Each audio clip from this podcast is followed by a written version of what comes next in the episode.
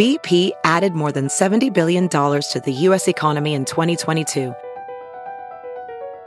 Investments like acquiring America's largest biogas producer, Archaea Energy, and starting up new infrastructure in the Gulf of Mexico. It's and, not or. See what doing both means for energy nationwide at bp.com/investing in America. Hey, it's Kaylee Cuoco for Priceline. Ready to go to your happy place for a happy price? Well, why didn't you say so? Just download the Priceline app right now and save up to 60% on hotels. So whether it's Cousin Kevin's Kazoo Concert in Kansas City, go Kevin, or Becky's Bachelorette Bash in Bermuda, you never have to miss a trip ever again. So download the Priceline app today. Your savings are waiting. Go to your happy place for a happy price. Go to your happy price, Priceline. Straight Up with Stassi. Hi, everyone. I'm Stassi Schroeder. She's the star of Bravo's Vanderpump Rules. I'm here to talk about pop culture, reality TV, celeb gossip, relationships. Stassi's new podcast is a hilarious look at the world and everyone in it. I want to give my opinion on everything. And she's never one to hold back on any topic. Because that's what I do best. Judge. This is Straight Up with Stassi. What's up, Khaleesi's? This is the thing. This is the thing. That's how I sound right now. This is the thing. This is the thing. This week, Brittany Cartwright, Jax's girlfriend, was supposed to do my podcast, and we were supposed to have this like extra long, like cool podcast that Jax was going to join us in to talk about body shame, a lot of things that I want to talk about that are relevant right now. But we went out one night and she was too hungover to do it. Props to her for having the best night ever. So the reason why you're hearing this podcast late and why Taylor's doing this with me, no kidding, because I use Taylor all the time because it's like she'll run my... I don't have to think when Taylor does my podcast. But for real, I'm sorry that I am turning this in late. You're hearing this late. But yeah, she didn't make it. But Taylor Strecker did. Which is, I don't know, Brittany, but I think that this is like maybe better. Well, I mean, everything's better with you. I know that. No matter what. No shade to Brittany. No, because she's one of the most wonderful people I've ever met. I feel like I would like adore her. You actually would. So yeah. Cool. Welcome to my podcast right now, y'all. Yes. We've had like some experiences in the last 2 days. So Taylor got in town yesterday, and I just want to say, you know what? Like, I thought that, you know, there have been experiences that I had in life, and I'll give you the two that I'm talking about. When I was a Grand Marshal in a Mardi Gras parade, the Tux parade last year, I thought nothing will ever be as fun as this. So I might as well die now. Then when we did the Vanderpump Rules bar crawl, like a month ago or whatever, I thought, yeah, nothing's going to ever be as fun of this. So I might as well die now. And then I felt depressed all over again. But last night, trumped everything that I've ever experienced. And not as in our president trumped. Not in the trumped. Am I allowed to use Trump as a verb now still? Oh, yes. Are you sure? Trumped. I don't know, because now I feel like it's a person. It's not the same, you know, like people are just... It's like if you trump someone, you're better than them. So if you trump someone, that means that like Trump's better than everyone. I can't get on board. I don't know. Well, maybe we should just abolish that. Well, I need you to not give your opinion right now because we're not here to talk about politics, and I won't. You know, I won't. Maybe you won't have to pay as many taxes next year. That's what you said when I woke you up in the morning. Silver lining. Yep, I'm trying to find the silver lining in every situation. Me too. That is how I've grown. I know that. Yes. So last night actually trumped those other experiences that I thought I would never like appreciate again. We went to an intimate dinner. Well, you got invited to, and you brought me as a plus one. Thank you, baby Jesus. It was epic. We went to an intimate dinner at the Chateau Marmont, but not actually in the Chateau Marmont, like the side area. Special area for Rachel Zoe's winter box, the box of style box. But I mean, you know, when I got the invitation, I'm like, sure, intimate dinner. Well, and you sent it to me, and you're like, does that mean it's at One Oak? Want to be plus one? Well, first of all, I love One Oak. Okay, but meaning so my intimate dinner idea was like, of course it's an intimate dinner. Okay, so past hors d'oeuvres at a club. That's what I was assuming.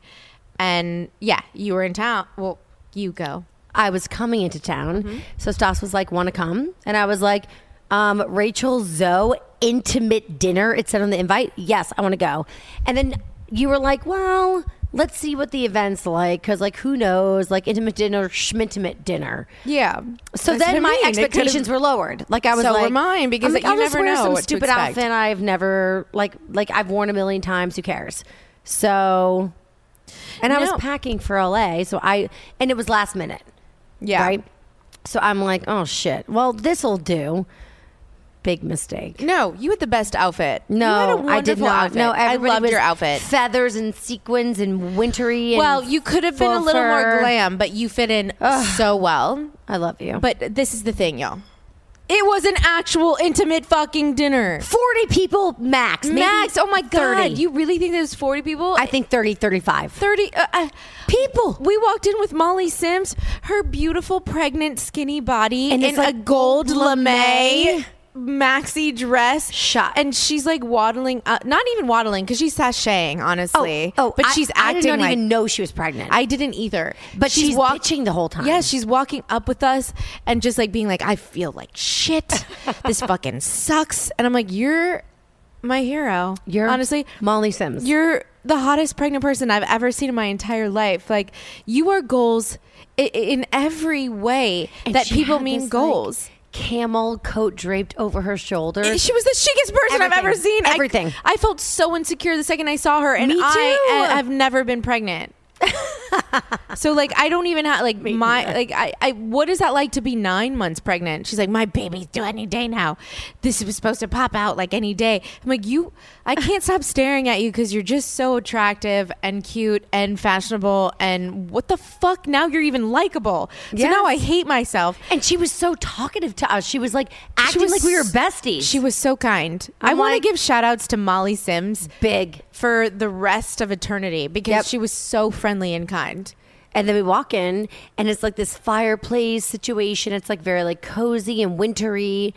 And immediately Rachel Zoe's husband, Roger, walks right up to us and is like talking to you, Stassi. This is such a mind. Before I keep talking about this night, I'm just going to let you know that when I went home and Taylor passed out before I did, drunk, I cried by myself in my apartment, because I felt so happy.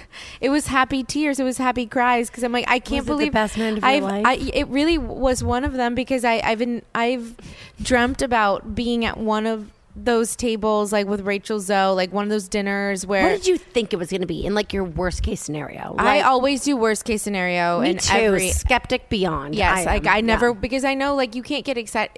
I don't want to be disappointed. Yeah, and I don't want to think, and I hate that feeling. So I just thought, okay, I think this is going to be a giant party where, you know, there are a bunch of influencers or like people there that whatever. It's not actually a dinner. Yeah. Like it's you're there to have fun and promote things, and then that's it.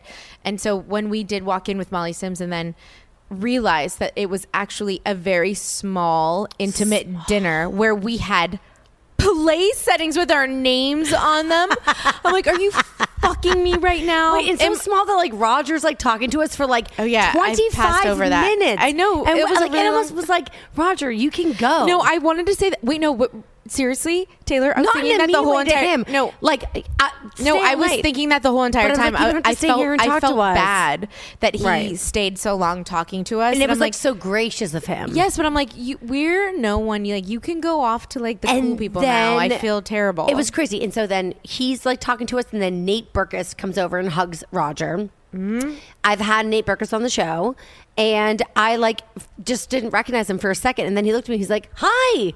Good to see you." And then I was like, oh my God, I actually... You were such a baller. You knew people at this party. That's a baller. You were the invite situation. But I felt like it made me realize, oh my God, Sirius XM Radio is not unlistened to. We are really legit. People remember when we fucking interview them. Yeah, how do you think that we became friends? Well, oh my God. Hello. But we gave a hug and it was like, then I felt like more comfortable because I was feeling like my outfit was wrong. My Your tummy was, no. It was not. Everybody was in like winter sparkly dark gear and I was wearing like the fucking 4th of July American flag. No, you were not. You're in your head. You were perfect. Always in my head, always. Yes. And your stomach never gains weight. Like you don't ever gain weight in your stomach. So if I could let you, that's cool. No, we gain weight in opposite areas. Let's take our bodies apart and like stick the best parts on, and then trade off souls. Yeah. Yeah, especially trading off souls. That was my favorite part of that. So Taylor knew people and was baller, and slightly. I'm just standing there. I'm like, you were baller. Nicole Richie's walking in, and she's talking. There's Catherine Power from Who, What, Where. What the fuck is going on? Oh, and all of these people Alba waltzing in. That wasn't even the person that I thought was the most like the Foster sisters, like Sarah and Aaron Foster. I don't know shit. I love their show on VH1. They're so good at improv. Those hot sisters that are blonde. Yes, I love. And they're like rich, but they're like. I want to have a show like that with you. But I'm not as pretty as them. You are as pretty as them. I'm not. I have to lose weight. You are so out of your mind right now. Well, I'll work on it. I'm going to go like ashram diet. Do you realize that like you are actually like the hip prettiness right now? You've got a good butt. Thank you. Yes, I know that like fat is in. No, that's I'm not saying. No, but for real, no. I had like moments where I'm like, oh, well, you know what's the saddest? Let's get real. Okay. I'm like, my body's in, but my body 5 years ago when I thought I was fat, and I was, for real, is like the most in. And I hated my body. And now like I gained weight and I'm like, if I could just be like 10 pounds lighter, I would be like Chloe-ish. Or like you realize that the Kardashian shit isn't real. But that's what my body looked like naturally. Very dysfunctional and like weird and disproportionate. Why you're bragging right now then? No, because I gained weight on top of that. So now I'm just blobby and like the Grinch, like I told you. No, I'm sorry. I can't handle this right now because I'm Grinchy. I'm 100% the Grinch because I only gain weight in the middle section. Well, I never gain weight in my stomach and now I do. So now it's my legs, my calves, my ankles, my arms, my boobs, which is good. Sometimes my chin. That is good. And then my stomach. Shut up, Taylor. Honestly, you're annoying me right now. So Christmas is coming up. Well, the holidays are coming up, whatever you celebrate. And I know that it's really hard to find presents for men. Like super hard. Not that I have that many men in my life to get presents for right now, but it's a pain in the butt. This is where Harry's comes in. Okay? Harry's was started by two best friends, Jeff and Andy, who were fed up with being overcharged for razors. Okay? So they started their own razor company to give people what they want for a fair price. Harry's is a company that makes top-of-the-line razors, really nice ones. I'm not talking like that, like Dwayne Reed CVS shit. You know what I'm saying? And right now, they have a holiday limited edition collection that involves a midnight blue chrome razor handle, okay? And you can also get this engraved with initials. There's 3 of Harry's German-engineered 5-blade cartridges that provide a close, comfortable shave. There's a foaming shave gel, and it all comes in a beautifully designed gift box and goes for $30 on harrys.com. So if you need to get your dad, boyfriend, husband, brother, whatever, a present. This is such a wonderful gift because people don't go out and buy fancy razors for themselves. So go right now to harrys.com, and that's harrys.com, and you can get the limited edition holiday shave set with you by using my code Stassi at checkout in order to get $5 off of that. So you're welcome for coming up with a good present for you. Harrys.com. Use my promo code Stassi at checkout. Get $5 off. Welcome to Play It, a new podcast network featuring radio and TV personalities talking business, sports, tech, entertainment, and more. Play it at play.it. I'm pretty sure all of y'all have heard of Lyft by now. I mean, if you haven't, Are you living in a cave? Where are you living if you don't know what Lyft is? I'm not a fan of drinking and driving. That is a no-no. And I don't know what I did before Lyft, actually. Like, what did we do, like, 10 years ago? Because we had to, like, call cabs or whatever. Lyft makes it way easier. It's an app that you just got to download on your smartphone. When the app comes up, you click on it, put your location wherever you are, and then a car comes to you in, like, less than 5 minutes. Then they drop you off. There's no money exchanged. It's all done through the app. It's incredible. And there's no excuse for drinking and driving anymore because this makes it so easy. The reason why I like Lyft better than other car services is because whenever I get in a Lyft car, the drivers are so nice and happy, and like they seem like they really like love their lives and love their job. So I just feel like that promotes like a positive energy and like puts my night in like the right direction. Right now though, Lyft is offering my listeners a special deal. You can get 3 free rides. I just said free, okay? 3 free rides up to $10 each. So that's a $30 value when you enter my promo code Stassi. So all you have to do is download the free Lyft app today, enter my promo code Stassi in the payment section, and you'll start with 3 free rides, $10 each. You have no excuse. Free. So back to last night. So we can stop complaining about things. Yes, true. So we sit down at the table and... Oh, mind you, every fashion party has no food. FYI. Okay, well, I thought about this before I went to dinner last night and was like, cool, I should probably take like half an Adderall or something like that because all of the fashion people are going to judge me, and I've been trying to break into this fashion world and I need people to think that I belong. True fucking story. You do belong. I was in my head the whole entire time. Yeah, so much she wouldn't let me take a goddamn picture. No, you are not gonna. We're not gonna be the reality people that are taking. And everybody took pictures and Snapchats. Only people that belong there are allowed to take pictures and Snapchats. It was beautiful. It was beautiful. We didn't document it. All we have is a picture in front of a goddamn fucking fireplace. Yeah, and it's a great one of you. So no, I don't like it. I know you don't like yours as well. No, it's okay. We need to stop bitching because this was actually like the best night ever. It really was. I'm telling you, I went home when you fell asleep. I cried.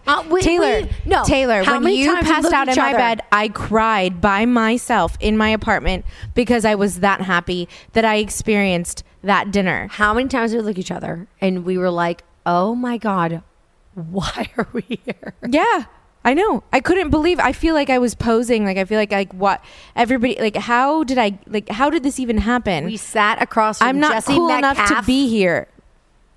And his wonderful, wonderful fiance, amazing Cara Santana, so great. She's one of the most gracious, friendly, gorgeous women. She was a doll. I actually was very thankful that we sat across from them. When we sat down, I was like, Stas, we might be at the end of the table. Because it was like a very I thought long I was going to be at the kids' table. I thought there was going to be a separate table for people that aren't as cool as the people that are actually supposed to be there. It's like press And I thought table. It was going to be like me, Taylor, and like someone from like, I don't know, like Radar Online. No offense, Radar Online. You guys don't like me anyway, so it's like I don't give a fuck. But it's okay. And there's one girl that I love there, so it's fine. But we sat down. We're like, we're at a good spot. Like we were around cool people, which felt nice. Thank you, Stassi.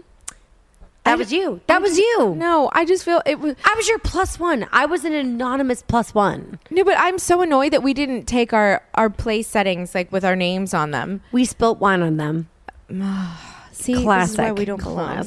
This is why we don't belong. No. Rachel said in her speech, everyone, this is a night to like get along, not get along. That sounds so weird. Yeah, that sounded like, weird. This is a night to like have fun, relax, not feel like pressure, and get wasted. That was the wasted part. Okay, so I did it. Was a quote. The before part was me like paraphrasing, but she wanted everyone to just like let loose. But this is, so then I was like, see, I'm getting emotional again, like thinking about this, because when she did my podcast, she told me never be on time for a party. And we weren't. And thanks to me. Yes. Thank God for you. Sorry. And never be the last one at a party. And I'm like, well, shit, I'm on time for everything. Everything. And it's like, I appreciate people that are on that.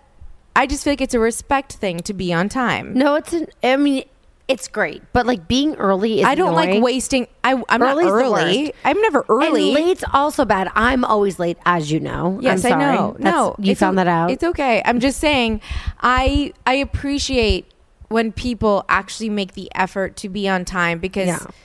I don't want to waste anybody else's time. I yes. don't want somebody to have to wait around. And so that I had a mind fuck with that where I'm like, well, shit. Dinners with couples are like show up on fucking time. Parties are like, don't be first. Okay, well, we weren't. So I sat there struggling before you got to my apartment being like, well, shit. Like, how late should I be? What did Rachel Zoe mean? Is it like 7:05? Is it 7:14? 7:17.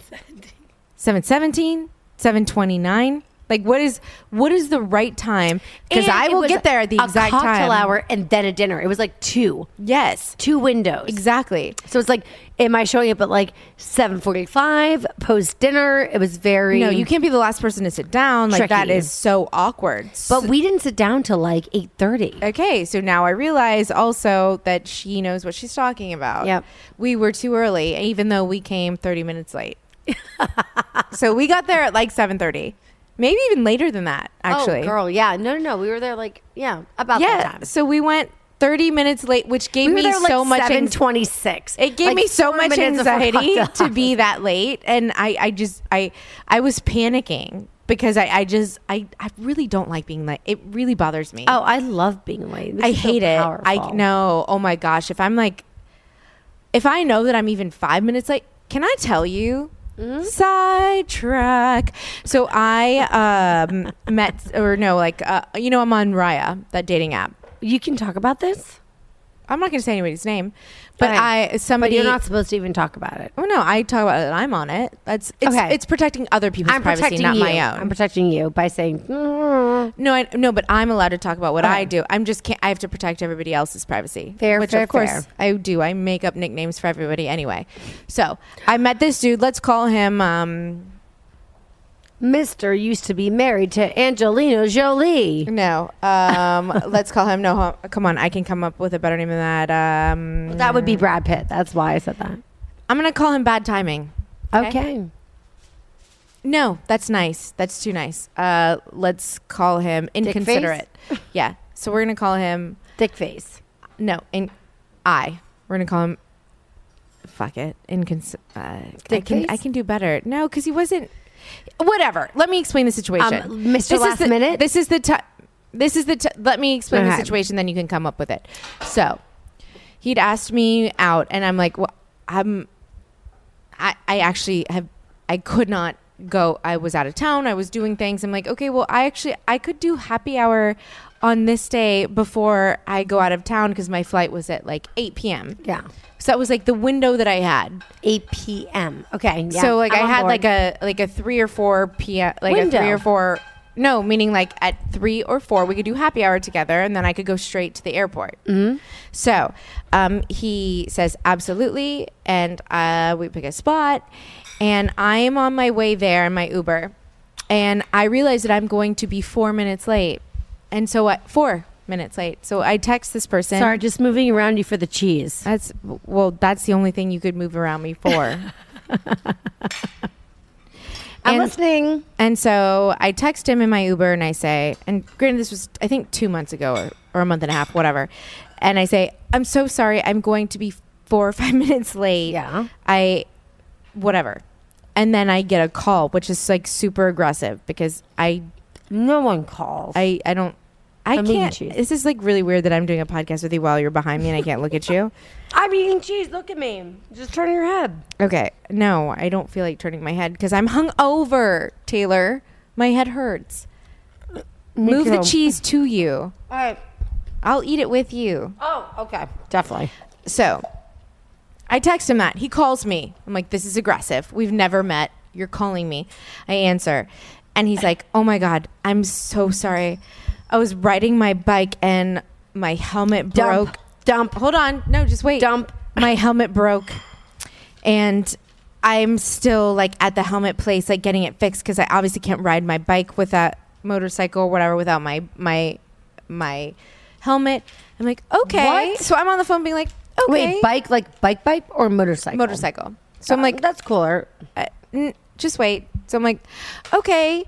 So how long do you think it'll be? He's like, honestly, like 30 minutes in the lead. Like, the least amount of time would be 30 minutes. Can you grab those crackers? You're not listening to me. Just grab the crackers. We can continue on. So I'm like, I'm fully listening. Because I don't know this person. I've never met him, so I'm not about to get into an argument with him. Right. So I'm like, okay, let me know when you're on your way.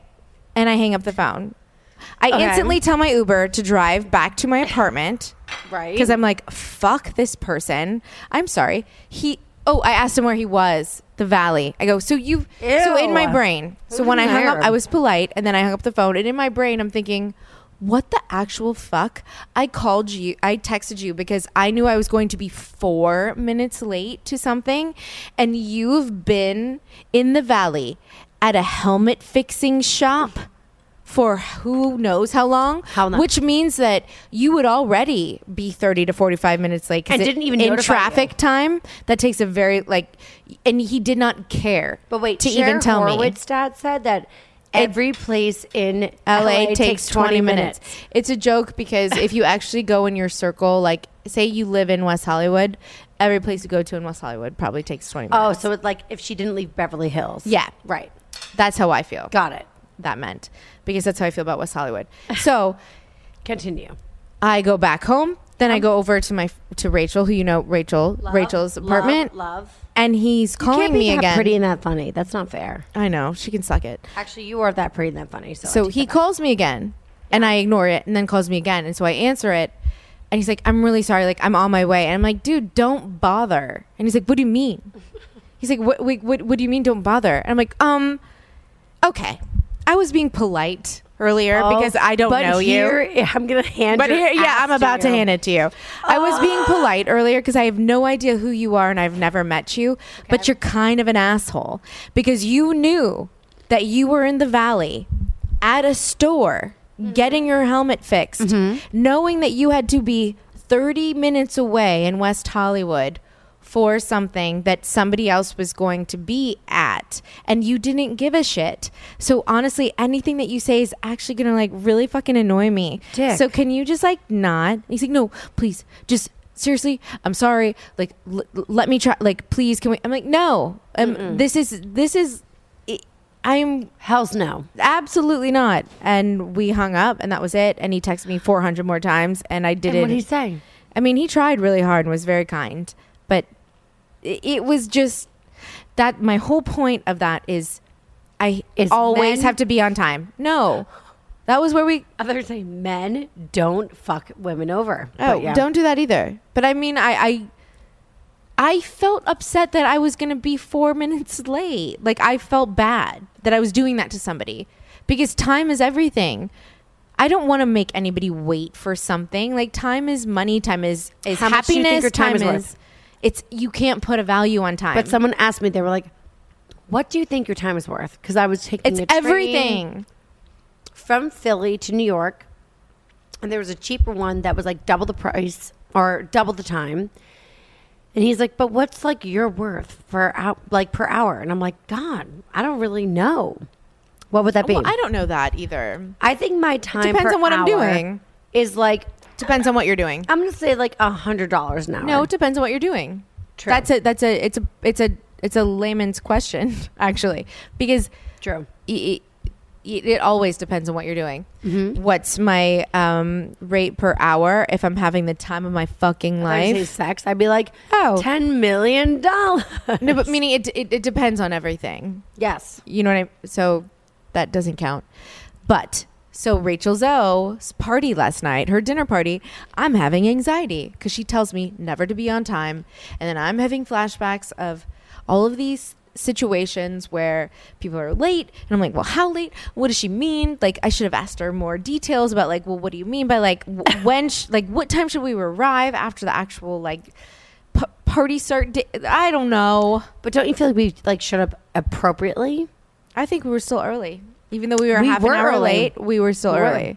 But we walked in with Molly Sims and that so made let's it okay. List the people that were there because it's kind of impressive.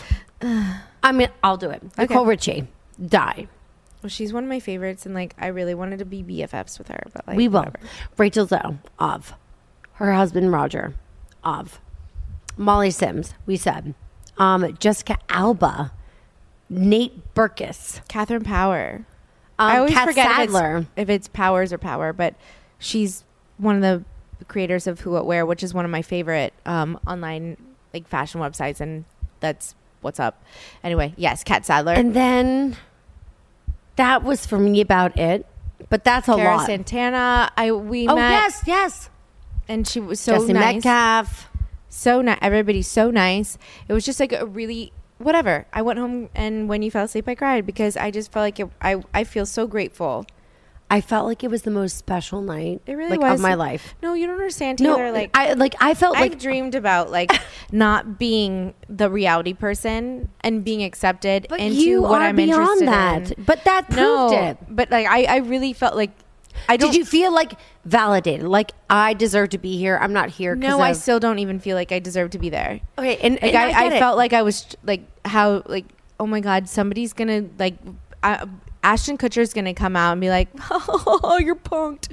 You don't belong here, skank. That's how I felt the whole entire time. Yeah, but everybody there was like a fan. That's the thing you don't get. Ugh, I should be your manager. It's like you go to these places and people love you. We were at Nobu Malibu today. That's a fancy fucking place. You cannot get reservations there unless you like either book them months out or like know someone. And everyone was looking at you. Everyone knew who you were. These adorable sisters came over and said hi to you. And they were like totally cool. But you just don't understand like the celebrity that is Stassi Schroeder. And I do. And I was so proud to be with you last night. I really was like, oh. I can't believe I'm her plus one. This is like amazing. No, I felt unworthy at some points. I did. But that's what I'm trying to explain to you. That's what I feel like. That's what I felt like. I felt like that's why we took no fucking picture. Case. No, I'm like I feel like a charity case. Like I was invited just because. I'm pretty sure Rachel Zoe doesn't do charity cases. When you get told on Instagram and Twitter and or whatever every day that you're a fucking loser, yeah, or that you're ugly and you're fat and like you are meaningless. I wonder what the people sidebar me. What do those people look like that tell you you're fat? And it's not like, even about what they look like. I don't care. But I want to go there. Like you live in your parents' basement and you're confused. You have no one that loves you. You have no friends. Like what's the kind of person that like says those things to you? You're gorgeous. You're like aspirational. I'm your friend. And yeah, you put this outfit on tonight, which is like the best. And I loved it. And of course I'm like, uck, I wish I looked like that in that outfit. But it doesn't make me want to like rip you to shreds. Like who's so miserable that they want to like berate you in your very minimal imperfections? Because they are like minuscule. If they even exist. I don't know, but it affects all of us. It does. No. I get it. Every person that gets that, it affects all of us. But I'm just saying that those people that do that, like you are showing who you are. You are a miserable human being. And you weren't at Rachel Zoe's party last night. And that's that. But I'm like scared that like this was like a one-time thing that I'll never get invited to again. Do you think that like it's like some sort of weird like I don't know setup? I don't know. Yes, I know. I don't. I'm looking at your face. I really don't. It's you advertise for them on your podcast. Oh my! Well, we've been drinking a lot. Yeah, and I was hungover today, so there's that. And I'm a Cancer, so I'm sensitive. I can't help it. Sauce, that night was so epic, and it like said to me, for you, your career is so amazing where it is, and it's gonna go so beyond. Selfishly, narcissistically, for me, I was like, oh my god, I'm not invisible. For real. Mm-hmm. That dinner was life-changing. We're gonna rule the world. We're gonna own Apple. Yeah, we're gonna be like, Putin. It's like because we were able to go to this dinner last night. We're actually about to own our own country. That's how far we've gotten now. Because that's how cool it was. It was impeccable. Taylor, when you fell asleep in my bed, I cried by myself, happy tears. Why weren't you in bed with me? Because you sleep diagonally. Okay. Never do I ever want you to ever sleep at my apartment ever again? Because it was the most miserable experience trying to be like, okay, no, for real though. I told you, scoot over. I would come back here and sleep. I'm not, what, it's 2 a.m. or 1 a.m. or something like that. It was 10:30. And you want me to, whatever, 10:30. And you want my time. Yeah. You want me to send you no, you were sleeping in my bed diagonally and I'm trying to force you. But do you know how weird and abusive it feels to wake up alone? Like what? I wake up alone every day, you asshole. Are you kidding me? And actually, it's fun to wake up alone as long as you have your dogs with you. I don't have dogs. But you know what? When my dogs are at the being babysat because I'm out of town all the time, well, I still enjoy waking up by myself without them as well. At first, I felt like Taylor and I were in a fight, and I was like, "Where's Taylor?" And then I was like, "Wait, where am I? Wait, I'm in LA." Oh, wait, that's so cute and lesbian-y and relationshipy of you. And then I was like, I walked out and I couldn't see you on the couch, and then your dog growled at me at 5:45 a.m. Of course. Because she's like, who the fuck are you? Lula, right? Luda. Or Zoe. Which one was it? It was Luda. It was Luda. Zoe's like way too tired all the time and lazy. She would never just get up and growl. And I was like, I'm good. I'm in the bed. I'll go back in and I'm like, oh my God, what did I do to make Stassi leave the bed with me? No, I never got in. God damn it. I was like, was I snoring? Was I hitting? Was I... No, creepiness, but I sleep with Taylor, so I get mushy. No, I didn't even get a chance. And now to a girl next to me that's blonde is my girlfriend. No, so I'm like, did I? No, just, I didn't even. I didn't even get to that point where I could be like, I couldn't even lay down. So I was like, fuck this. This chick will not stop laying diagonally. Why didn't you move me over? I tried. How? Well, I was also drunk, so I tried as much as I could by moving you. Move. Yeah, I'm pushing. I'm like, come on. You know what's so funny is everybody sees Stassi and Vanderpump and TV stuff, and I bet you think she'd be like, "Bitch, get the fuck over and push me on the bed," but you're so sweet and gentle. You're like, Tay, move. Yeah, I know that is. Yeah, it's true. Right, and I'm like, of course I'm not gonna move. I'm dead asleep. And you're like, just move. In everyone's mind, you're like, bitch, get off. And you throw me off the bed. Well, I think I probably said that, though. I probably said that, last night. I just don't actually act on it. I said that. I was like, seriously, Taylor, you're fucking pissing me off. But then I'm like, fuck, all right, I'll just go sleep on the couch. How was I It was just super diagonal. It was just super diagonal. That it wasn't an option to even make you I couldn't move perpendicular. Your body. Yeah. No, it wasn't gonna happen. So yeah, I went on my old IKEA couch that has dog piss all over it. Was it a bad night's sleep? No, because I took an edible and so it was fine. I took a Klonopin and then another one, half one. Klonopin is a whole other situation. Heaven. That was what I was addicted to 7 years ago before I was addicted to Xanax.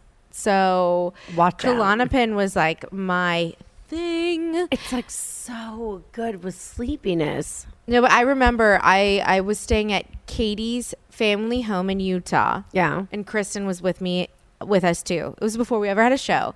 We just wanted to meet Katie's family. You know what I mean? Go stay at her house. And Kristen couldn't sleep. And I'm like, oh, I have something for you. And she was fucked up for 2 days. And she felt like she was on a ship. What? Like a boat because of Klonopin. Oh, that's crazy. And I'm like, girl, get with it. Do you know what I mean? Are we ignoring people? Should we take a break? No. Let's take a break. A break. No. Let's take a break. Yeah. I'm somebody who loves watches. I always wear a watch. It's been my thing with my dad ever since I was a little kid. We both love watches. And I'm really excited about the sponsor Movement, MVMT watches, but it's pronounced Movement, because they have really, really cute and well-designed watches for next to nothing. The watches start at $95. I mean, if you were going to go into a department store and buy a Movement watch, that would retail for $400 to $500. Yeah, ain't no one got time for that. So let me explain. Movement watches, it was founded on the belief that style shouldn't break the bank. So they design really adorable watches. Mine is rose gold, the one that I have. It's really, really cute. And they're able to sell them for a fraction of the price of what you would normally purchase. And I'm telling you, they're sold in over 500,000. I'm sorry. There's 500,000 watches sold in over 160 countries. That's a lot.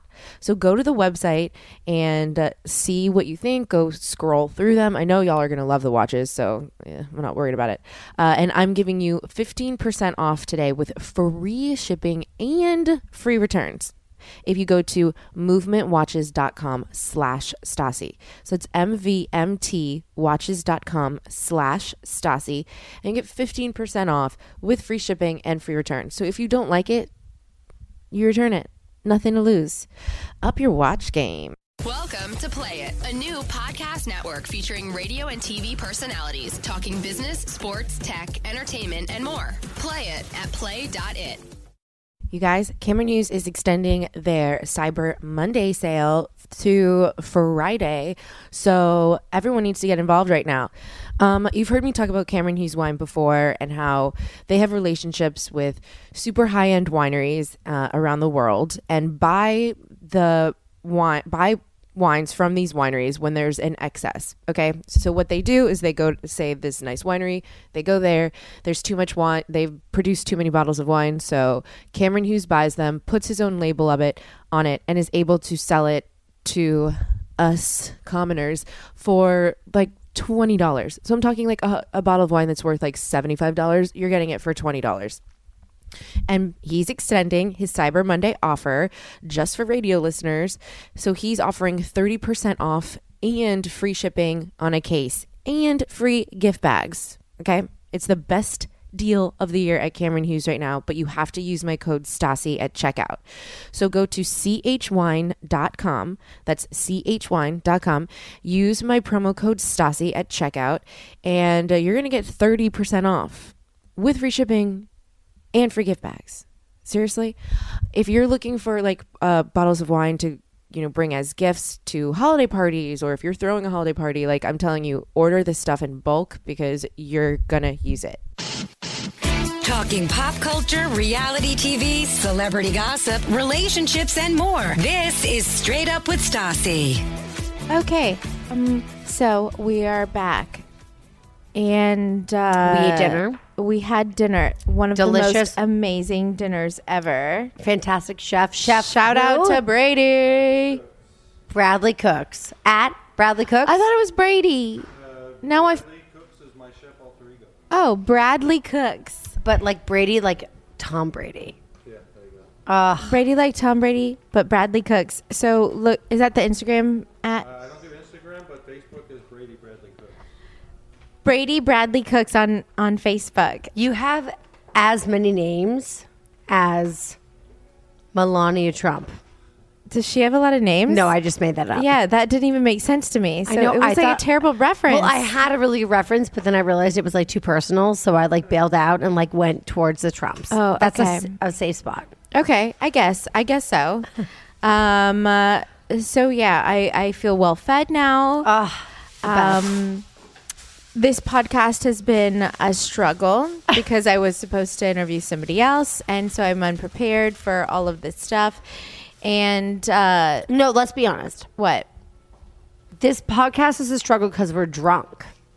Well, I'm hungover 100%. And so now we're like hungover, then I just keep trying to drink all day long. I've been trying to just like drink the same thing that I had last night, hair of the dog, and it's just not really working. I still have the same headache, and I feel moody as fuck. I feel so moody. Oh, I know you're moody. I know it. I'm just. I know it.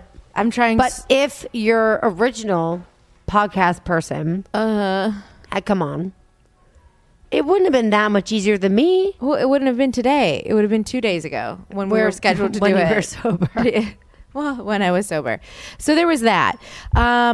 Okay. So we talked about last night and how it was the best night of my life. And when Taylor fell asleep in my bed, I was in my living room crying tears of joy. Actual crying. You also slept on a couch. Yes, I slept on my couch. That's a sign of a very good friend. Okay. Like, that's insane. No, that's a sign of I don't feel like dealing with your shit in my bed. Did you think I would lesbian molest you? No, because you've never done it before. And so, like, I now know you're not attracted to me and it's offensive, but whatever.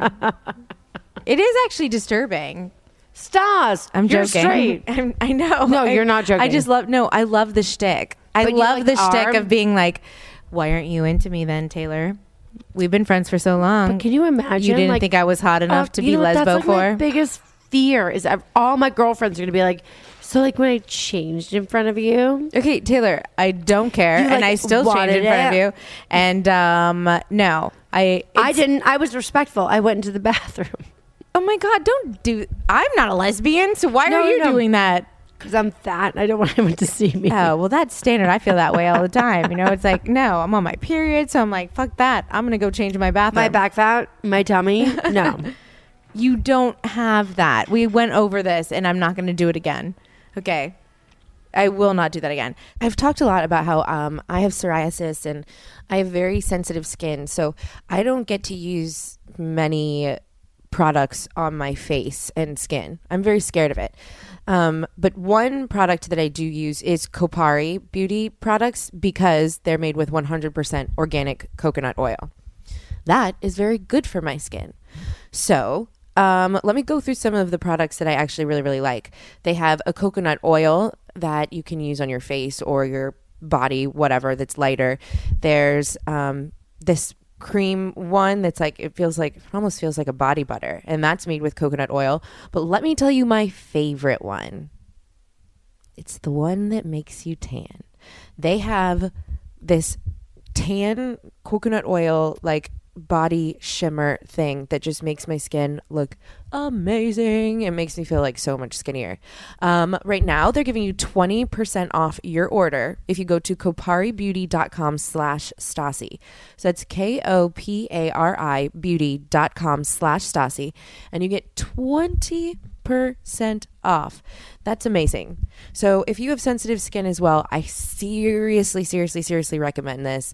Your skin won't be bothered, no irritation at all. It's 100% organic coconut oil, so it's so good for you. Check it out, koparibeauty.com/Stassi, and get 20% off. Welcome to Play It, a new podcast network featuring radio and TV personalities talking business, sports, tech, entertainment, and more. Play it at play.it. Y'all, there's this new luggage company that allows you to charge your phone in the suitcase. I'm not kidding. This is so cool. I feel like I'm like living in the future now. Okay. If you follow me on Snapchat or Instagram or anything like that, you see that I take luggage very seriously. I love flying. I love traveling.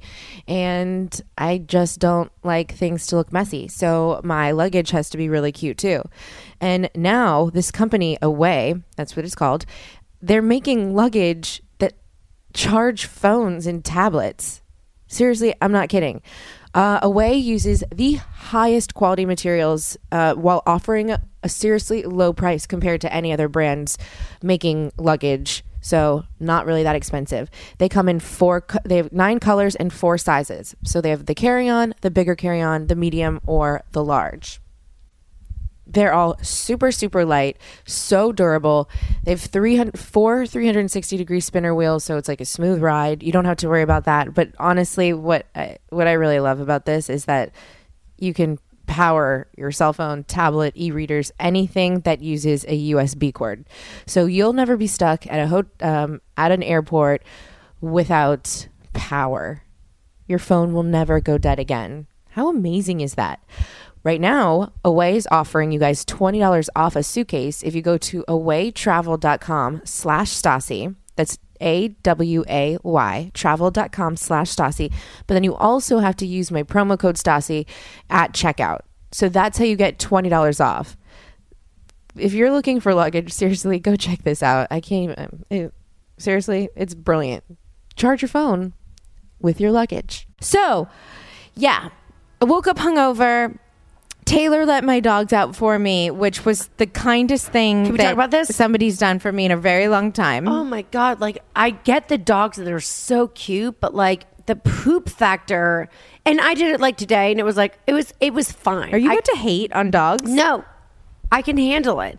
But, like, I really don't get how you guys do this every single day, picking up the poop. Like, first of all, it's natural fertilizer. It's not once a day. It's, like, 2 to 3 times a day. And then Zoe's fucking poop. She ate one of Stassi's hairs, so her poop came out in, like a line of bead poop. Okay. And it was stuck to her butt and tail. And I was like, I have to pull her poop hair bracelet out of her butt. Okay, let me say this. It was like a friendship bracelet. I was 2 nights ago. I was at the vet with Zoe and Luda, actually, because I don't like leaving Luda at home, because I think that she feels like I'm leaving her out of something. Right. If I can't leave them. I have to take both of them. I try. So I was at the vet for 3 mother effing hours. Ugh. Getting Zoe x-rayed. Because she's been limping and her. I saw that today. Yes, I saw it, and I'm so sorry I didn't lift her up the stairs. I had no idea that she had that thing. It's okay. And besides the X-ray tests, because I knew she had gotten into all of these treats, that this is how talented my little Zoe is. I came home on Friday night after I had been out. Yeah, 1 a.m. or something, and I walk in.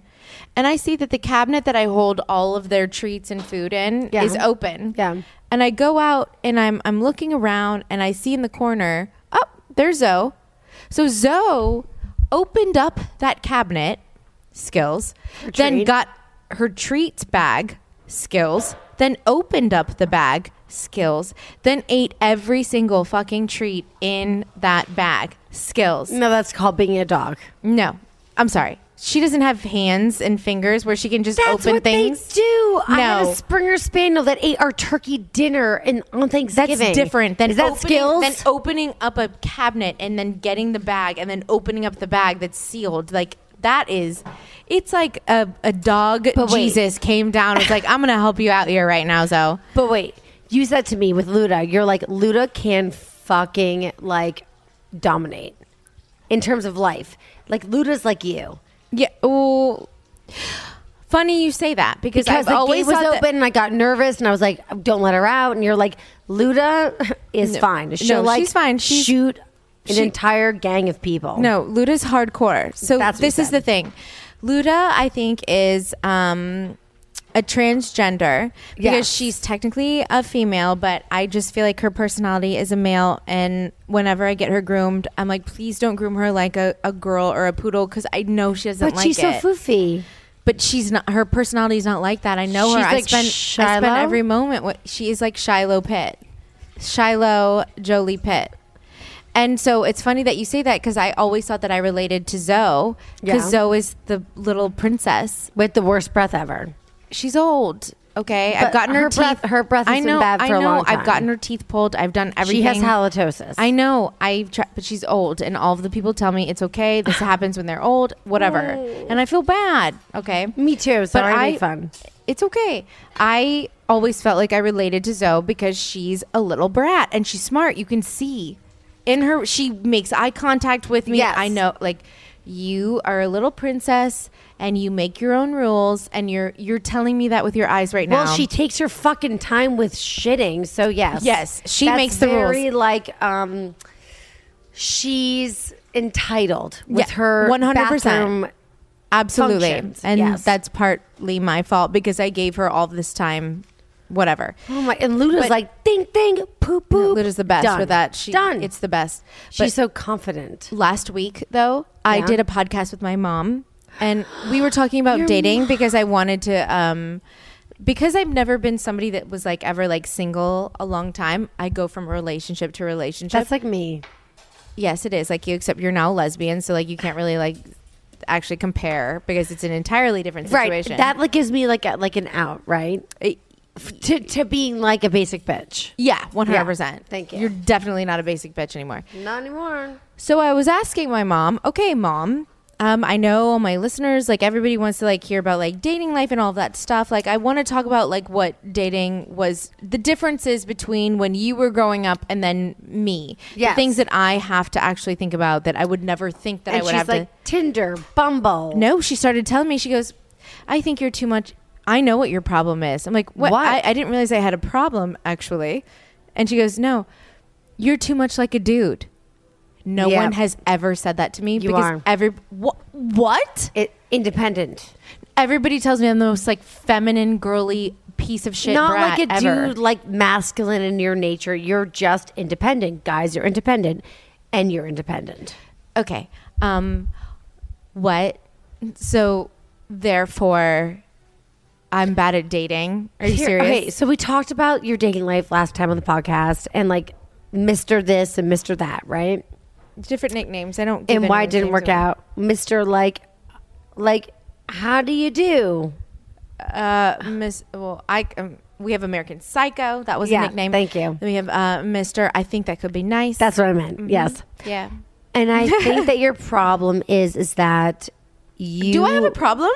Well, you said you had a problem. I don't think... Now, after my mom said this to me, I was like, I don't have a problem. So my problem, my diagnoses for you is the same as your mom. It's that you're just very masculine in your energy. Did you hear my last part? If looks could kill, she just shot me this look like, I will fuck you up. No, you're masculine in energy. You are a boss bitch. You are Quang Quang. You are a Bey. You are a Beyonce. Seriously, you are like all things empowered. And a lot of guys, especially now, our generation guys, are raised to be pussies. And so they meet a girl like you, and they're like, whoa, whoa, whoa, I'm just going to grow a really long beard, not like yours. Yours is great. I'm talking to the chef. I don't want to offend him, but am I right? Well, I just... Not a beard. It's scruff. Huh? The tables are turning. Guess what? Wait. It's true. Wait. Were you... Okay, did you see The Intern with Anne Hathaway? Anne Hathaway. I love that movie, actually. Okay. So she says at one point... I'm from a whole generation of women who are like told like, girl, do this. And like, woman, empower that. And she's like, where are the guys left? Like, it's like, play video games. Be losers. Don't even try. It's like in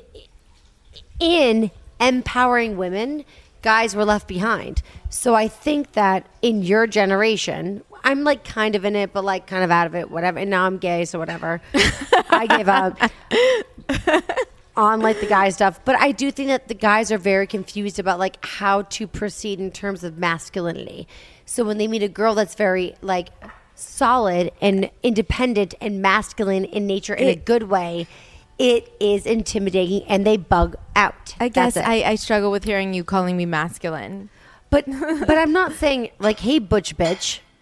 No, I understand that. But like, don't you think I'm when masculine? My mom was sitting there I don't think of it like that. I guess I don't use those. But in some ways. Oh, you don't use those labels? No, and that's not what I mean. I'm not saying like I don't use those words. That's not what I'm saying. I'm joking. I know. I never you're think of, seriously. I'm fucking with you. No, I know. I'm just saying, no, but this is something that when my mom said this to me, it was, I couldn't. This is a whole podcast with her explaining to me, Stassi, you don't know how to flirt. You don't know how to... What? I guess you do. No, I don't. And I will tell you, when I see a dude... Like, no, I will explain to you. Wait. No, I must interject. So your mom, and God bless her, and I love your mom, but your mom's ideal of flirting is like Mad Men's ideal of flirting. Yeah, she said that too. It's like a generational thing. So like flirting in the 1960s, 70s, was like being submissive. Yeah, but now I still see some of my friends do that and it works and I'm like, yeah, how do you learn that? I did that and I got married but you're a lesbian, so like it didn't work out. So, I mean, yes, I think now I'm a lesbian. I can jump on board. You think but now. Stassi, I'll punch you. I'm just saying, I married a guy and I was expected to be submissive. And I think lesbian or not, okay, I am not submissive. I don't think you're a submissive person at all. And you, non-lesbian, straight, are not submissive. So I think that we are entering a really interesting time where women are going to be like some women, not all, but 50% maybe in a household are going to be the breadwinners. And that is exciting to men because it gives them a break, because being the breadwinner is exhausting. But it is also simultaneously like really like... identity threatening. So your mom's method of flirting, although valid and accurate and effective, right now is kind of like in this like seesaw where it may or may not work. We're getting deep. No, but I want to get deep because all my Khaleesi's, all my listeners are going through the same exact things that we all are, whether they are married or in a relationship or dating, single, whatever, or like whatever. Like we all struggle for someone. We're all going through the same issues. So this is I want to get into also, that. So it even dating a girl, I thought. Like, it wasn't conscious. I was like, I'm going to date a girl so it solves these problems. Because I felt very, like I was put in a time machine in my marriage, my ex-marriage, where it was like, you will live here. You will be this person. You will follow these rules. And I was like, that's like really limiting. And and that's not the limiting is the best word to use because that's why I feel like freaked out about situations, right? Whether it's getting in a relationship again or getting married, or something like that, because everybody should be able to do what they want to do. That's what it is. But then being with a girl, initially it was very like, this is freeing, this is amazing, we have no boundaries. But then when like reality sets in, you're like, oh shit, it's a relationship. So it like, always turns into a relationship where the same problems that you would have in any relationship. Yeah. And it's like, wait, so, and this sounds so trivial and trite and stupid, but it's like, so who does the dishes? Who puts them away? Who takes out the trash? Who does the laundry? That is like a weird thing. Who makes the money? What do lesbians do? It's very confusing. And like Tay and I, like she's like such an angel and so sweet and amazing. And like, she does not like talking about money. And I'm like, babe, we have to like, because we have to understand. I don't like talking about money either. Yeah, but no one does. But everyone has to. It's a part of life. It's like not wanting to talk about shitting or breathing or eating. Like we have to. It's a huge piece of the pie. You have to talk about money in a way so that everything is worked out. Like you know exactly who pays for what. And if you're living together and all that, of course you talk about. But I mean, but I was brought up in a very traditional environment where I thought a guy was a breadwinner. And now I'm in a girl and girl relationship and I'm like, wait, who's the breadwinner? Do we split? What's fair? It's confusing. But I think that we're going to embark on an entire generation of people where those labels and limits and roles like just like go out the window. I really do. And I hope it's better for society.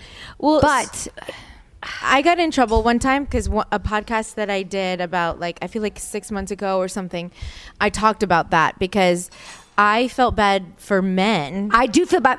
You know why I feel bad for men? Just wait. I get them. I am. Well, now you're kind. No, you can't say that. But no. I can say I'm the breadwinner. I can say I'm the breadwinner. But no, but I feel bad for men that so they're supposed to be the one making the most money. Then they're supposed to pay for everything. They're supposed to open the door. They're supposed to do everything for you and all of this stuff. Be the breadwinner. Be the garbage taker outer. Exactly. But once we want to start making the same amount of money, which of course I think if you're doing a job, you should make the same amount. It doesn't matter what. But I think the best relationships are like egalitarian in finance. But I got in trouble when I talked about this where I said, okay, well, I want to make the same amount of money as any man, but I also then feel like I shouldn't expect him to pay for everything. You got in trouble for that? Oh my God. I had so many people like tweeting me being like, oh, you know what? Me 5 years ago would have fought you on that too. It's just, you know what it is? Okay, so I used to like look at my mom and my dad, their relationship, and I love their relationship, and my mom is so smart. My dad is a doctor, and they own their practice together, and my dad is the doctor, and my mom is like almost like the financial broker. She knows all the money. If my mom died, my dad wouldn't know where a bill was. If my dad died, my mom couldn't pay a bill. It's very egalitarian. And I thought that was how all like breadwinning situations worked. Right. Then I got married and realized, oh shit, there's people in relationships where there's some people that make money, their significant other doesn't make as much or at all, but then that breadwinner is also in charge of the finances, like everything. And that's really risky. Yeah. Because then it's like, well, so because then it becomes like a parent-child relationship. And Not that Brett did. This is my worst fear. And this is why I've never dated a rich person. He never did this to me, but like I have to say this delicately. I saw examples of our marriage or few, it was like a crystal ball of like, this could be us if things continue the way they are. And I felt like I saw, not gonna specify, but certain men controlling their wives with money. I saw a man cut his credit card up in front of his wife because he said, you're outspending. And it's like, but what's her budget? You didn't tell her. And I'm like, that's like financial abuse. That's like, it's demoralizing. And she didn't work. She didn't make money. She chose that. Sorry. I actually don't feel bad for those women. They chose that. But a part of her chose it, but also a part of her was just a system of like her generation. That's what she did. That's what the generation did. Yes. So I kind of feel like, I don't know. I feel like, listen, I understand when I like when a woman has to stay home to take care of children. Yes, I really understand that, and we both respect that. Yes, I hope to be a mom one day, and I hope that like I can experience. But honestly, I could never be a stay-at-home mom. I would kill myself. Well, I would kill the kids and then kill myself first. Well, okay, I couldn't be a stay-at-home mom. Well, I'm going to get you a prescription for Wellbutrin when you get knocked up, so that I know you don't kill yourself. But I won't. That's the thing. No, I know myself enough to know that, like, let's say Tay and I stay together forever, which is like the hope. Yes. She'll carry kids. I don't ever want to be pregnant. Well, you find a balance with your partner of what you want. But she will be like the ultimate caregiver, and I will be more like the guy, and I'm okay with that. Like, but 10 years ago, I would have been like, no, my job is to be a stay-at-home mom and do this, do that. Like, and my mom and I talked very candidly recently, and she was like, you and I are just different. Like, no, what feels my mom doesn't feel me, vice versa. I don't think there's anything wrong with being a stay-at-home mom. I think that's whatever somebody's passions are. Nothing wrong. That's what. So it's like if somebody like. Wait, now I'm scared. I'm like dogging on stay-at-home moms. You're not. I'm not, right? No, not at all. I'm saying that's like a beautiful sacrifice. I want to clarify, and because I really do admire people. Like, everyone has different passions, and if you're if your passion is art, to raise children, being a doctor, raising kids, but whatever. That's one of the passions that I hope that I get to experience one day. And so, like, I think that's admirable to be a stay-at-home mom. That of course, yes. That's not what this conversation is. I'm not we're both like, we are pro.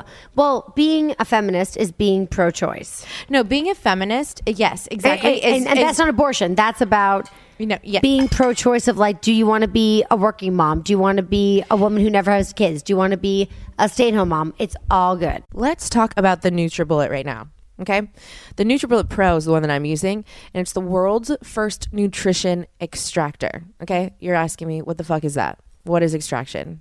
Like, when I think of extraction, I think of getting a facial. That's not really what I want to think about food, but it's kind of the same thing. It's getting the most out of your food. So it can pulverize and rip fruits, nuts, vegetables into shreds. You're basically getting all of the nutrients you need from your food instead of taking, I don't know, like a multivitamin or something. This is the healthiest way you can eat.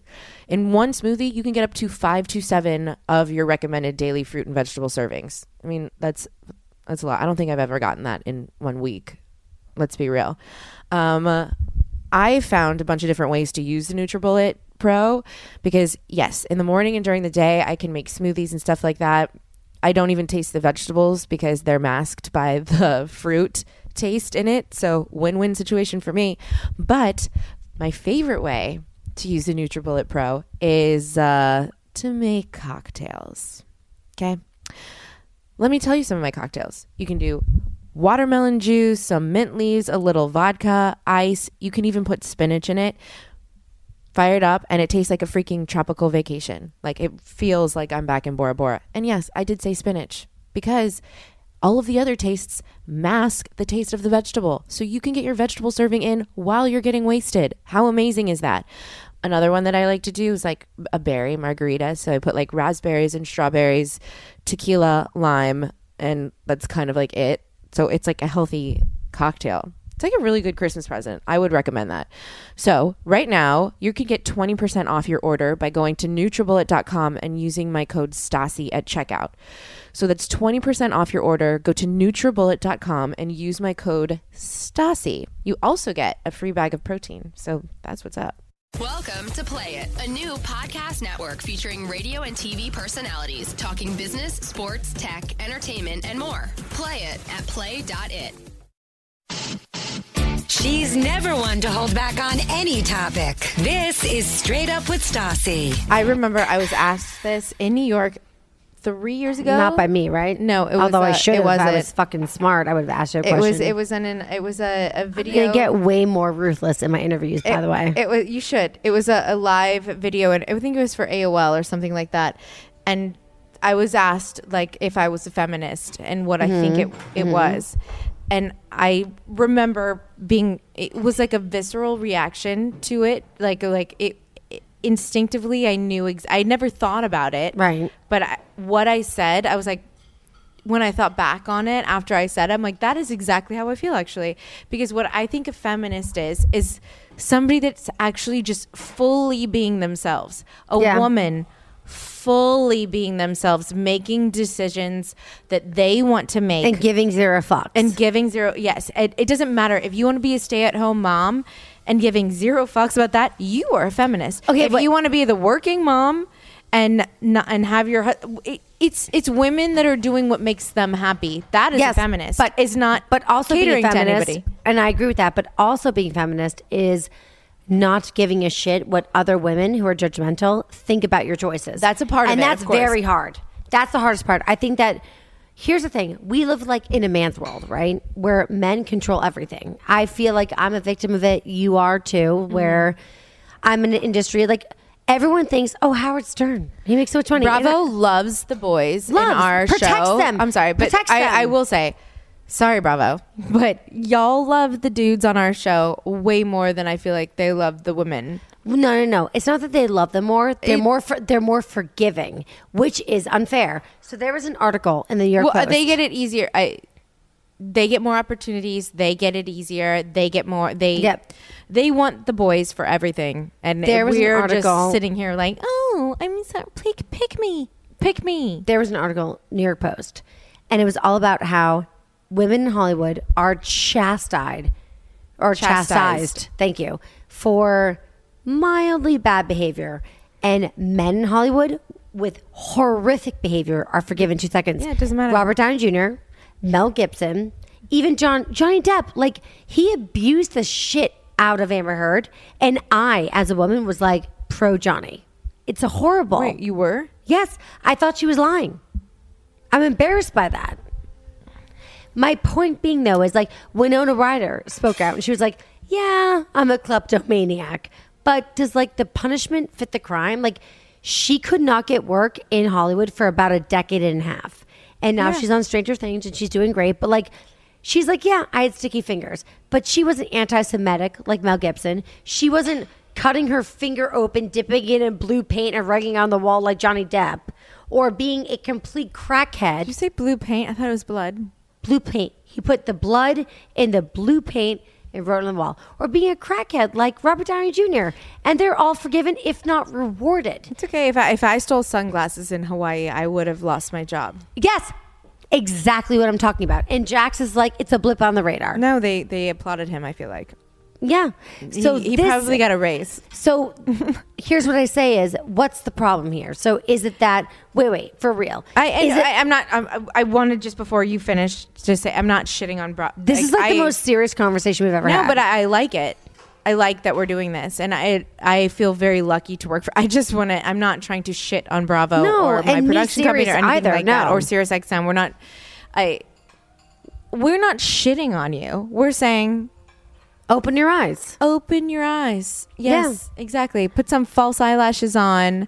Open that shit and just be like, maybe we should, I don't know, think about some things. Yeah. I think that's what I... But that's the thing is that I don't know. Here, I think about it a lot. So is it that men are protecting men?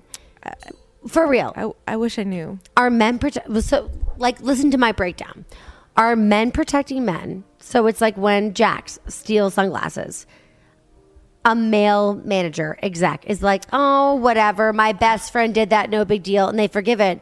And if a woman does it, it's like a Madonna whore complex where it's like, well, my wife would never be that way and a slut would do that. And so they like condemn them. So is it that kind of like, I wish I knew. You're right. Thing? I mean, it's an excellent question to pose. I wish I knew. Men are intimidated by women because I think we are resilient and amazing and they want to keep us down, so they use any infraction whatsoever to keep us like down, silent, blah, blah, blah.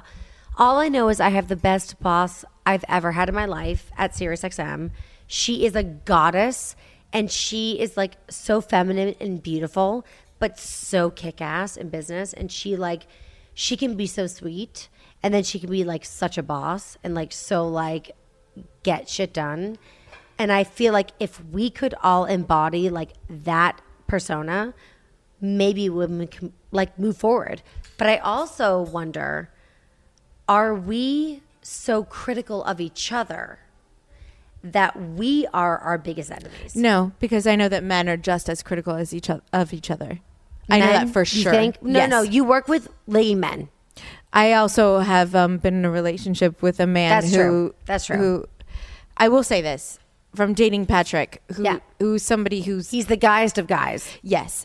And I feel like I'm the biggest girl's girl. You are. So we have these two things that, and I know that not men aren't, they don't, maybe some men are like that.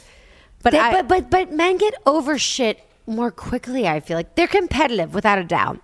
Well, everybody can be competitive, but when you're in the same field or you're in the same situation, it's not like I feel like but guys were judging, but just as much. How about and Patrick would tell me stories about people that he knew, guys he knew, and guys he was working with. And they're just the same as women. But imagine this scenario, okay? Men are the primary caregivers of kids. They're at a playground, and one kid does something bad, and the other guy's kid is like acting well. I don't think guy with the good kid is going to look with the guy with the bad, quote unquote, in that moment kid and go, he is a bad parent. He drinks too much. He dresses like a slut. He's going to let it go. It's all about what you're. But women on the playground would be like, good kid, bad kid. Oh, wow, her parenting. Oh, wow. Well, of course. That's what I'm saying. So I'm not able to articulate myself in the right way right now. I'm not trying to be like anti-feministic or feminist or whatever. I'm just trying to say that I think that maybe if women, and I'm guilty of this. I see a girl. I'm going to bring up Lala. Okay. She's disgusting. She's a whore. She's a slut. I'm saying that. But in me saying that is like, I feel like, would a guy talk about Lala? No. If there was a guy Lala? No. No, because Jax is the guy Lala. Exactly. And they all love him. They don't care. They overlook the bad and they just like accept the good. Yeah. And that's it. So I think that maybe we are our own worst enemies. And listen, this is not me being above everybody. The guys don't have real friends then. That's what I gather from that. I think that it's all superficial friendship with guys. That's what I think. And they're all about like... They overlook because guys are... pounding. Because all they want to do is they hang out with guys that are fun to be around. Yeah, and that's what guys want. And when a guy fucks another guy over, they're like, "Oh well, oh, whatever." But then their feelings are hurt. Mm-hmm. But they really are. But they accept it and they go on with it. Whereas women are like, "No, actually, because we are actually stronger." You're dead to me. Yes, I really do feel that it's stronger in a different way. It's not it's different. Look at me, yarsticking. Right. I will never be that person that's like, women are the best. I don't even like being a feminist. I don't like the word feminist. I don't because I. Well, no, that you don't like it because it has negative connotations. Well, no, I don't like thinking that because when people think about being a feminist, it's like trying to prove that you're better than a man, and we're not better than a man. And I'm guilty of this. Equal. No, I've been told a lot of times like I'm a man hater, and I'm like I don't want that. No, I don't want that. Exactly. Don't be that because I'm surrounded by men that I adore. Matt. My manager, I think is the best man ever. My brother, my dad. Imagine saying that you're better than Matt and your brother and your dad. So picture them. And also like through Taylor, her dad, her brother, her sister's husband, Ben. Like, ugh, just like amazing men. So that's how I feel. That's why I don't agree with being like, I'm a feminist. I'm like, I will never say that. I just... You can't be anti-guy. I mean, I'm not because I've met a I have a lot of men that have come into my life. Yes, Patrick, my he's dad on my list. Yeah, my brothers, like Nikolai. Nikolai is my number one man. That I'm like, if you, I will never call myself a I'm gonna cry. I will never call myself a feminist because my brother. I have the best brother. Sorry, Hunter, you're not as awesome as Nikolai. No, I feel bad for saying that, but like Hunter doesn't give a shit as much. But me and my brother, my little brother Nikolai, yeah, we've, even though he's so much younger than me, he's 15 years younger than me. Oh, so that's like me and Zach. It's like your baby. But we have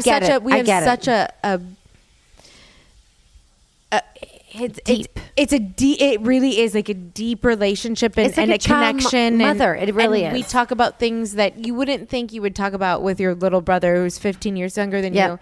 And if I ever heard, like, I can never talk about men or males in a negative way because of him. Okay, but here's my thing is I think that those guys that we hold in high regard are the exception in a good way, not the norm. Like we were at lunch with Matt today and we were talking about and you're crying, which is very sweet, Stassi. I'm sorry. No, it's sweet.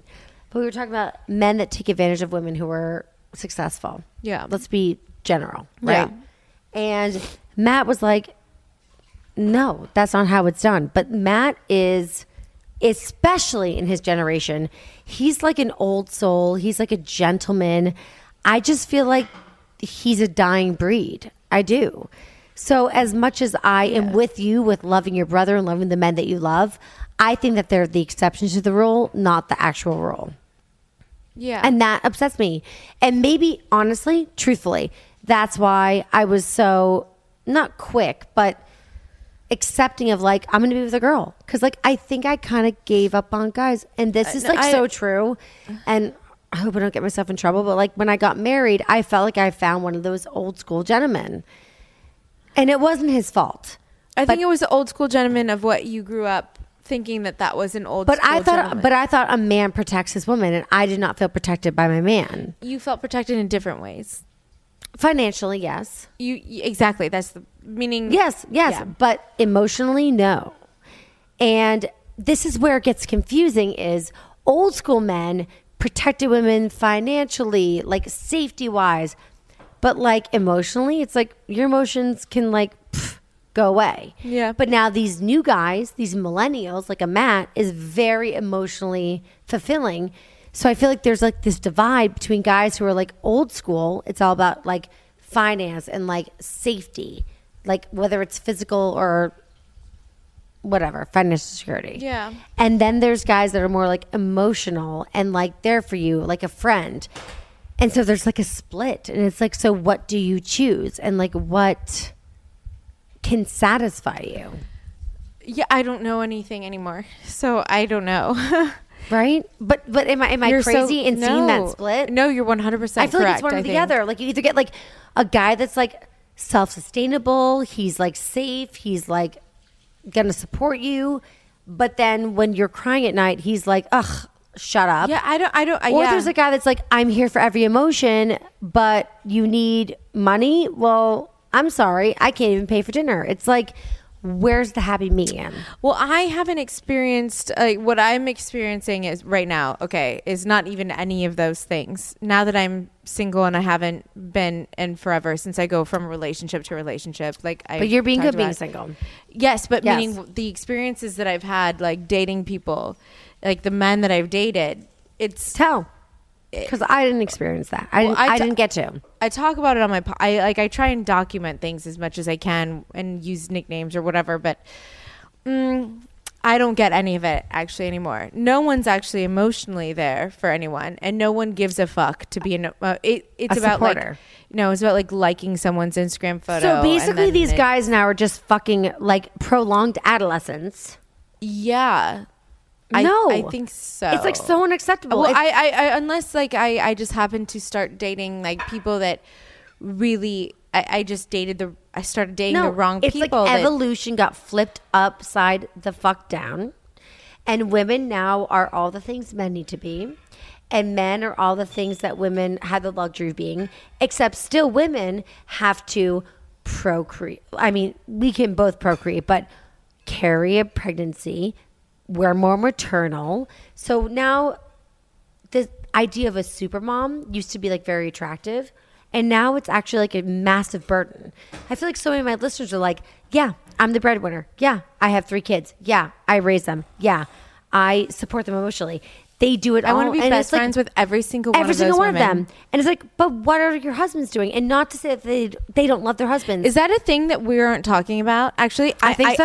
I have a theory about this because a lot of my friends, because Patrick was very equal with me. And very egalitarian. The most equal boyfriend I've ever had in my entire life. He's like the prototype for the new generation of men. Yes, because he accepts. Yes.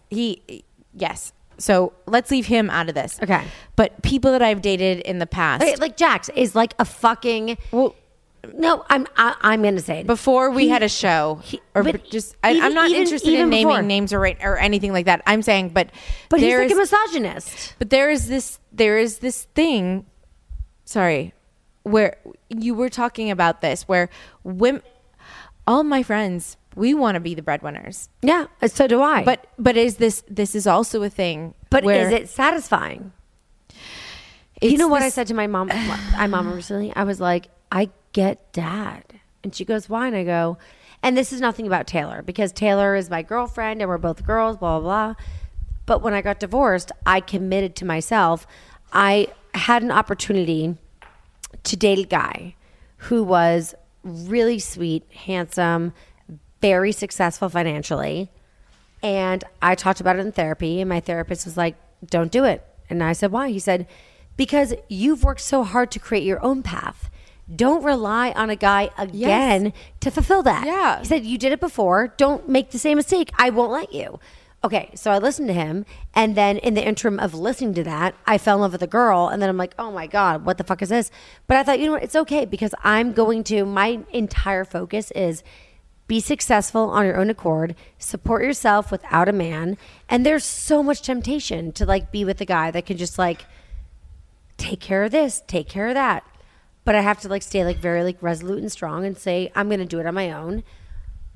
But feeling that for the first time, I said to my mom, I was like, I know how dad feels. And she's like, how? And I was like, the idea of being the breadwinner, like, and I don't know what my future looks like, but the idea of being the breadwinner and then supporting kids, it's like, I can barely support myself, let alone children. Well, that's why I feel the same way. But that's why we don't have children right now. Right, but so many of our friends do. And some of our friends are the actual breadwinners of their families. Yeah, and I respect them more than Jesus Christ. So much. But they have husbands, they have kids, and they have these jobs that they have to hold down. I'm exhausted from my job, which is hard, but in the grand scheme of things, not so much. It's fun. I laugh. It's great. It like fulfills me. I can't imagine. It's a different type of job. Yeah, you're very lucky. No, but yes, most people don't have that life. Like a lot of these women go to these like 9-to-5s, and well, I look at my friend Jennifer Bush. I want to shout out to her. Yes. Right now, because she was one of the first friends I had in Los Angeles when I started working at Sir, and she's the person that taught me how to day drink. I didn't know what day drinking was. It's an epic skill. And she has Kingston, who is just the hottest. Sorry, no offense, Jen, that I'm calling your kid. I say that's Nicole. I'm like, Nicole, your baby's hot. Baby. Yes. But he's not a baby anymore. Now he's a kid. He's gonna be 4. So like there's that. So and like I was like there. I was in her apartment when they made that happen. Sleeping on her couch because I didn't have an apartment. Season 1. And I was there for the I was there for that. This was season 1 filming, and I was sleeping on her couch because Jackson and I had broken up. And that's when that happened. But I can't think of another woman that I admire more than her, because I just feel so emotional right now. Why? Is it because I've just had a lot of wine? I don't know. I'm trying a lot. No, I said a lot of wine. But she's somebody that I couldn't imagine being in the situation that she was in to have a son and not be married and not have that financial stability. And Jen is one of the happiest women. Is she a single mom? She's a single mom. Shit. By herself. So much respect. And she... Beyond. She works as many jobs as she can. And she's probably... She's skinnier than Kendall Jenner. And... No, for real. And hotter. Like, it's skinny goals like a motherfucker. And just has everything together. And is just happy all the time whenever I see her. And it makes me feel like I'm an asshole, that I get upset about things. I get in my sad life. I can't get a manicure. That's exactly. That's like the worst day of my life. I peeled off all my gels just now, and I feel depressed about that. And I'm like sitting, and now that I'm sitting here talking about Jennifer Bush, being like, this is, she is goals in every single way as yes. a human being. And yes, and it's amazing. But the thing is that like, is society getting better because of that? I don't know. I don't know either. I can't decide. I don't really know where it's going. I don't know what's happening. I'd like to think that it's better, but also I genuinely feel like everyone that I like date, yes, they aren't interested at a certain point when I like. I'm just like, I didn't do anything wrong. Like, that's what I'm saying. So what is? I didn't ask you to do anything. And so it was a man's world, right? And now through like the last 15 years, it's been like pro women. But has being pro-women made it even more of a man's world? So they get to be like lazy. I think everyone's confused. I think everyone's confused. About I think women roles. Are confused and men are confused. Yeah. I think men say things to be like, oh, well, I would never let a woman pay for something. But then they let them. Yeah. So they say it, but then right. the actions say opposite. So I really don't know anything anymore, which is why I'm never going to get married, I think. So. Yeah, but then also, like, going over my family, like, my mom and dad, my dad's a breadwinner, my mom's a stay-at-home mom, but she also works in my dad's office. He's a doctor. It's different times, though. It's different. But I even remember my mom, like, buying my dad's gifts for him, and she was like, we bought dad a Porsche. I'm joking, but, like, we bought dad a fire pit. And it's like, but dad bought dad a fire pit. Yeah. You know? Yes. But he would always act like, thank you. But now I think if I was in his position and someone was like, we bought you off, I didn't ask for that. Hawaii, I'd be like, back. What? Yeah. I didn't want that. You just bought that for yourself. Like, yeah, exactly. It's very, money is a tricky thing. It really is. And it's something that like most people don't talk about. I don't even like talking about. Yep. And And I love that you and I are talking about because we have no relation. We can talk about it together. We're not romantically involved. Exactly. So there's we're not related. There's nothing that makes it so that it's awkward. Right. But it's a thing. I'm sorry. I am realizing this because even I've been on dates with people where. Yes. You don't know what it's like to go out and date, so let me explain this to you. Do you think that that makes me the worst, by the way? No, not at all. Because you can't help who you love or you fall for. No, but I hate that. I've never like been really good at being single. I mean, there's been like I've had like 8 month stretches where I was single. That's not terrible, right? No, that's an absolute great stretch. Okay, so good. You know what it's like to be single. Yes. So don't. But I always had like a prospect that was like intriguing, but it wasn't like. But I've never been like, I am single, I have no prospects, and like I am well, I'm single content. And I have no prospects. And you're such content. Yeah. No, like even, I was at your apartment and I was like, do you get scared? Do you get lonely? And you're like, no. And I'm like, I get scared in my 600 square foot How do you get dormant scared? Building. I think there's like a robber in my walk-in closet. Are you kidding me? No. If somebody tries to like come into my apartment, my dogs will like yelp. And if my dogs aren't there, all 12 pounds of them combined, they'll bark to the point where people will be scared. But if they tried to come in when my dogs weren't there, although Luda today was very, very intimidating. No, you were on the couch and I walked in. She growled at me and I was like, I'll go back in the bedroom. No, but I do have survival skills. I feel like. What was I about to say? I was trying to make a point. I forgot. So sorry to throw you off course. We were talking about Matt. What were we talking about? He's like, what the fuck do I know? There's a point I really wanted to make before. No, not the dogs. Before we talked about dogs or money. People don't want to talk about money and relationships. I can jump in. Wait, no, you're ringing a bell right now. Yes. I was going to say, people say don't talk about money, religion, or politics, right? And I agree with both of those things. Three of those. All three. Of them. Yes. Yeah. I just think it's a bad idea because, you know what? But no. And also, I think you should throw sex into it because people get weird about sex. No. Well, it depends on... No, it is. But about sex and sexuality. Same thing. Let's lump them together. But here's the thing. It's what? Why not talk about politics? Why not talk about religion? I was married to a Jewish guy. I'm Catholic. And it was had we talked more about religion, we probably could have figured it the fuck out. And then money. I have comments about every single one of these things, but I can't say anything about it right now. The one thing I think is don't talk politics because you can't change them with people. So what's the point? Religion, I don't want to talk about it either, though. But religion shouldn't be so polarizing. But it's something that is, it's so monumental. It's so important and significant to people. But not our generation. Our generation statistically is but by definition, the way that religion works for people, it's a life or death situation. Not anymore. Not with our generation. We're very laissez-faire. Very. Just because the people that you know and the people that we're friends with are laissez-faire about it. We are East Coast, West Coast. You're correct. New York, we're It's not the same as... But because religion is about... You want me to get real about religion? I personally think... See, no. This is why I'm not. I got nervous. Your face looks so serious. I got nervous because I want to. I forget that I'm doing a podcast, and I'm you think that we're just actually talking. Yeah, so I'm trying to, and we just hold microphones in front of our face all the time, right? So I can't exactly talk about how I feel about it right now because I just do it. This is what it's about. Okay. And listen, wait, real quick.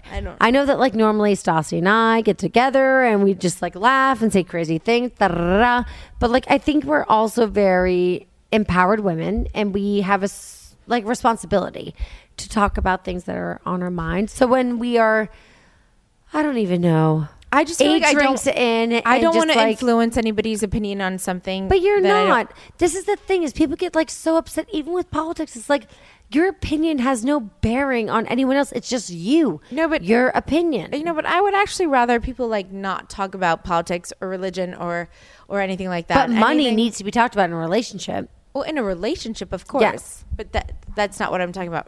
Meaning we're on my podcast. So I am not here to tell people what they should do and shouldn't do. Right. And I would never want to influence anyone at all on religion or politics. But you want to convert me to Scientology? I'm in.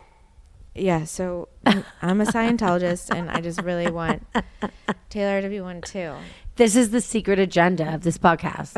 Is you guys are all Scientologists right now and you don't even know it. I just converted every single one of you. You're a dick, Taylor. I'm turning it off. No, what? Oh, my phone. Oh, that's not what I was talking about. I was talking about Scientology. It's Kristen Doty. Really? Okay. Yeah. We're not going to... First of all, I'm not a Scientologist. That was a joke. Total. But if we were, we would be so famous. Guess whose aunt was a Scientologist? J-Lo.